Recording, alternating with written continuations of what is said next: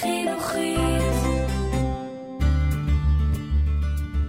המדריך לשביל ישראל פרק 4 מנחל דישון להר מירון עם יואב גלזנר בפרק הזה של המדריך לשביל נעזוב את חלקו המזרחי של הגליל העליון ונצעד בכיוון דרום-מערב אל עבר הר מירון, הפסגה הגבוהה ביותר בצידו המערבי של הירדן. תחילתו של המסלול בשמורת נחל דישון, ובהמשך נעבור ביער ברעם, שמורת הר ססה וחיר בית חוממה. נעצור לתצפית מרהיבה מהר נריה ונמשיך בהליכה על שביל הפסגה בהר מירון.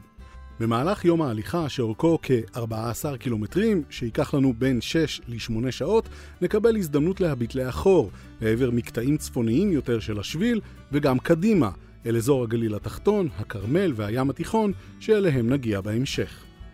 במקטע הזה נעבור בין צמחייה רבה, חלקה נדירה וייחודית לאזור, אז שווה להצטייד במגדיר צמחים כדי שתוכלו לזהות את הפרחים הנדירים שיש סיכוי שנראה היום, כמו רקפת יוונית ורצועית הגליל ממשפחת הסחלביים.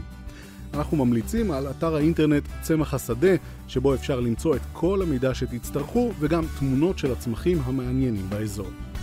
אז קדימה, כובע, מים, מצב רוח טוב, הר מירון מחכה לנו. אני יואב, ואנחנו יוצאים לדרך.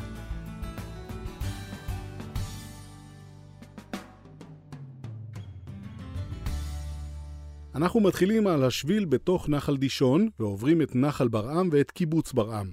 אחריו נעבור את עין ערבות ונחצה את כביש 889 במעבר תת-קרקעי, שעל קירותיו ציירו ילדי האזור ציורים והסברים על בעלי החיים והצמחייה של נחל דישון. מסביב למעבר מחכים שיחי פטל.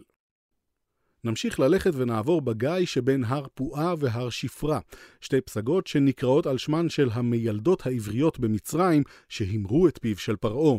השביל עובר ביניהן ממש כמו שעברו בני ישראל בים סוף, כשההרים מתנשאים משני צידי השביל. בספר שמות נכתב על שפרה ופועה כך: ויאמר מלך מצרים למיילדות העבריות, אשר שם האחת שפרה ושם השנית פועה, ויאמר, בילדכן את העבריות, וראיתן על האבניים אם בן הוא, והמיתן אותו, ואם בת היא, וחיה. ותראינה המילדות את האלוהים, ולא עשו כאשר דיבר אליהן מלך מצרים, ותחיינה את הילדים. כלומר, פרעה ציווה למילדות להרוג את בני היהודים, והן הימרו את פיו, והצילו את הזכרים שנולדו. זהותן של שפרה ופועה מעלה שאלות רבות. הן המילדות היחידות במקרא ששמותיהן מצוינים, והן מוזכרות רק בפרק זה. יש הטוענים כי אלו כלל לא שמות, אלא תיאורי תפקיד. מהצירוף המילדות העבריות אפשר להניח שמדובר בשתיים מבנות ישראל, אך ישנם פרשנים שטענו שהביטוי המילדות העבריות משמעותו המילדות של העבריים, כלומר המילדות שטיפלו בלידות של בני ישראל. יש הסבורים כי השתיים הן בכלל יוכבד ומרים, אמו ואחותו של משה. עדיין נותרה פתוחה החידה, איך מסיפורי מצרים טיפסו השמות עד להרים כאן, בגליל העליון. ניכנס לשמורת נחל ברעם ונמשיך בנחל צבעון, אחד היובלים של הדישון, שבו נמצא עוד אחת מספריות השביל. יער העלונים שסביבנו הוא אחד מהיפים בארץ. בשונה ממקומות רבים בגליל, תושבי האזור ורועי הצאן שמרו על היער ועל ראייה מבוקרת בו, ונמנעו מכריתת העצים, ובכך סייעו לו להישאר סבוך ומלא. בשמורה יש גם בתא ים תיכונית, שהיא שלב מוקדם בהתפתחותו של החורש הים תיכוני, המתאפיינת בצמחים שיחניים. למרות שמו, מתברר שהחורש הזה הוא לא בהכרח תופעה ייחודית לנו כאן באגן הים התיכון. חורש ים תיכוני הוא כינוי לחברה אקולוגית שמפוזרת על פני שטח נרחב ומורכבת מסבך עצים ירוקי עד, בעלי מספר גזעים קצרים וענפים מפותלים, מסיחים, מעסבוניים וממטפסים. החורש הים תיכוני נפוץ בשישה אזורים, באגן הים התיכון, בדרום אפריקה, בקליפורניה, בצ'ילה ובשני אזורים שונים בדרום אוסטרליה.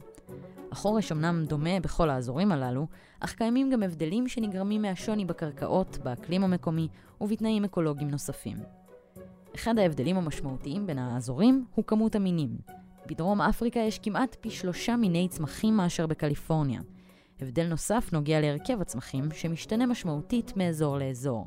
לדוגמה, בקליפורניה יש הרבה יותר עצים ירוקי עד מאשר באגן הים התיכון ובצ'ילה, בעוד צמחים קוצניים נפוצים באגן הים התיכון, אך כלל לא מופיעים בדרום אפריקה. האקלים שמאפשר את אופי הצמחייה הזו הוא אקלים סוב-טרופי. קיץ יבש, חם וארוך, וחורף קצר ולח. להתפתחות החורש ארבעה שלבים, בתה, גריגה, יער פתוח ולבסוף חורש. הבתה שמופיעה ביער ברעם מאופיינת בעיקר בשיחים נמוכים, עסבוניים וגיאופיטיים. גם הגריגה היא תצורה שיחנית, אך השיחים בה גבוהים יותר ועליהם קשיחים. היער הפתוח מורכב מעצים נמוכים בעלי גזע בודד שמפוזרים באופן מרווח יחסית בשטח. לפעמים מתפתחת הגריגה ישר לחורש ומדלגת על השלב הזה. החורש, שאומנם לא מופיע ביער ברעם, אך ילווה אותנו בחלקים אחרים לאורך השביל, מאופיין בעצים צפופים עד לגובה של כארבעה מטרים, ולצידם צמחים שיחיים ועסבוניים. בתנאים מסוימים יכול החורש להתפתח ליער, עצים צפופים גבוהים יותר ובעלי גזע יחיד. בתוך השמורה, ובמיוחד לאחר הגשם, גדלים גם מינים רבים של פטריות. קטיף פטריות ביער ברעם אומנם אסור, אבל הליקוט הוא מנהג שהפך נפוץ, בעיקר בקרב העולים מברית המועצות לשעבר, שהביאו את התחביב מארצות המוצא שלהם. קחו בחשבון שהתחביב הזה יכול להפוך לחוויה קולינרית ובריאותית מפוקפקת למדי, אז אם אינכם מזהים במדויק את מיני הפטריות הראויים למאכל, עדיף להימנע מכך. לפני שנעזוב את יער ברעם, נספר שביער מסתתר אחד מבתי הכנסת הקדומים והמרשימים ביותר שנשתמרו בישראל. בית הכנסת הזה התגלה ב-1905 ומתוארך לתקופת המשנה והתלמוד אי שם במאות הראשונות לספירה. חזיתו המרשימה, שפונה לכיוון ירושלים, עדיין עומדת על תילה. הכניסה לבית הכנסת כרוכה בתשלום, אבל גם צפייה מבחוץ יכולה להיות שווה את הסטייה מהשביל. ליד בית הכנסת עומדים שרידי הכפר הערבי בירעם, שהיה מאוכלס עד מלחמת העצמאות. כנסיית הכפר המרונית השתמרה, ומעת לעת תושבי המקום בעבר וצאצאיהם עורכים בה אירועים. המרונים הם נוצרים קתולים בני העם הארמי, שהיה קיים עוד בתקופת התנ"ך באזור סוריה של היום. העם הזה שמר על מנהגיו באופן כמעט מלא עד ימינו. מאז ומתמיד היו המרונים עדה בדלנית. בעוד עדות נוצריות אחרות התפזרו בארצות שונות, המרונים התרכזו בהר הלבנון הצפוני, ובימי הביניים הקימו מדינה ששטחה התפרס מצפון הרי הלבנון ועד הגליל. לאורך השנים חלו שינויים רבים בפוליטיקה הלבנונית שהשפיעו גם על היחס לבני העדה המרונית. בשטחי ארץ ישראל חיו המרונים ביישובים בירעם וגוש חלב עד 1948. במלחמת השחרור ניצל הכפר בירעם מהריסה כי תושביו בחרו שלא להילחם. חלקם גורשו ללבנון וחלקם ברחו והסתתרו. רבים מהם עברו לגוש חלב תחת הבטחה מהרשויות כי הורשו לחזור ליישוב. מאז הם מנהלים מאבק משפטי במטרה לחזור אל הכפר. לאחר מלחמת ששת הימים החלו התושבים לשוב אל הכנסייה, והם עורכים בטקסים דתיים בחגים, וקוברים את מתיהם בבית הקברות ביישוב. מאבק משפטי דומה מנהלים גם תושבי הכפר אקרית, שנמצא כמה קילומטרים מערבית מכאן. במהלך מבצע חירם במלחמת העצמאות, התבקשו תושבי הכפר להתפנות ממנו לשבועיים מסיבות ביטחוניות, אך מעולם לא הותר להם לשוב.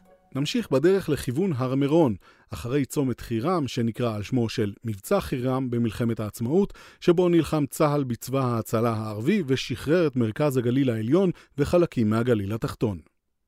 נחלוף על פני קיבוץ סאסא ומשם אל שמורת יער סאסא, עד שנגיע לחורבת חוממה בחלקו התחתון של שביל הפסגה של הר מירון.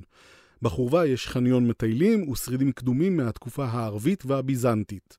מעט מעל החורבה אפשר למצוא את עין חממה.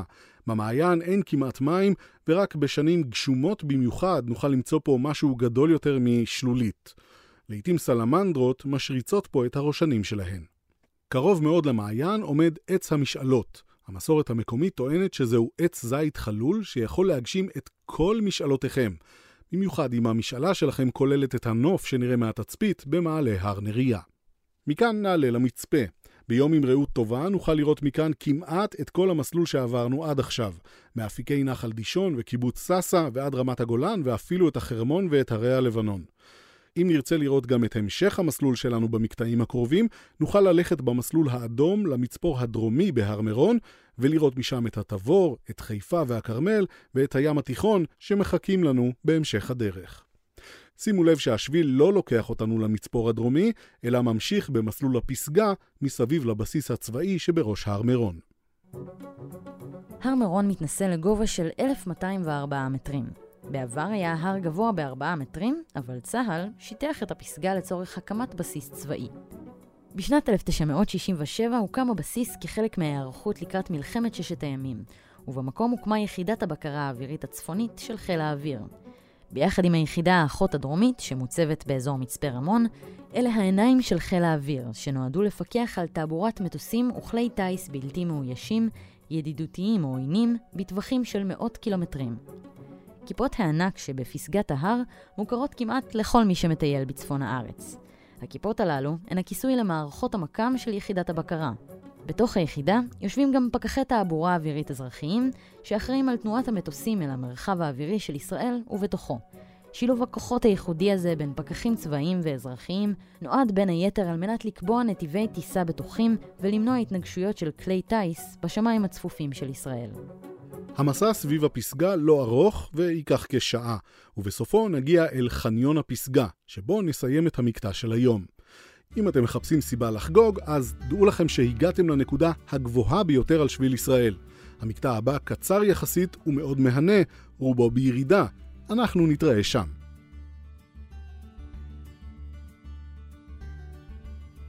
המדריך לשביל ישראל, כל מה שצריך לדעת על השביל של המדינה. תחקיר ותסריט סיון רדל, קריינות נוגה קליין, עריכה והפקה יואב גלזנר וגידי שפרוט.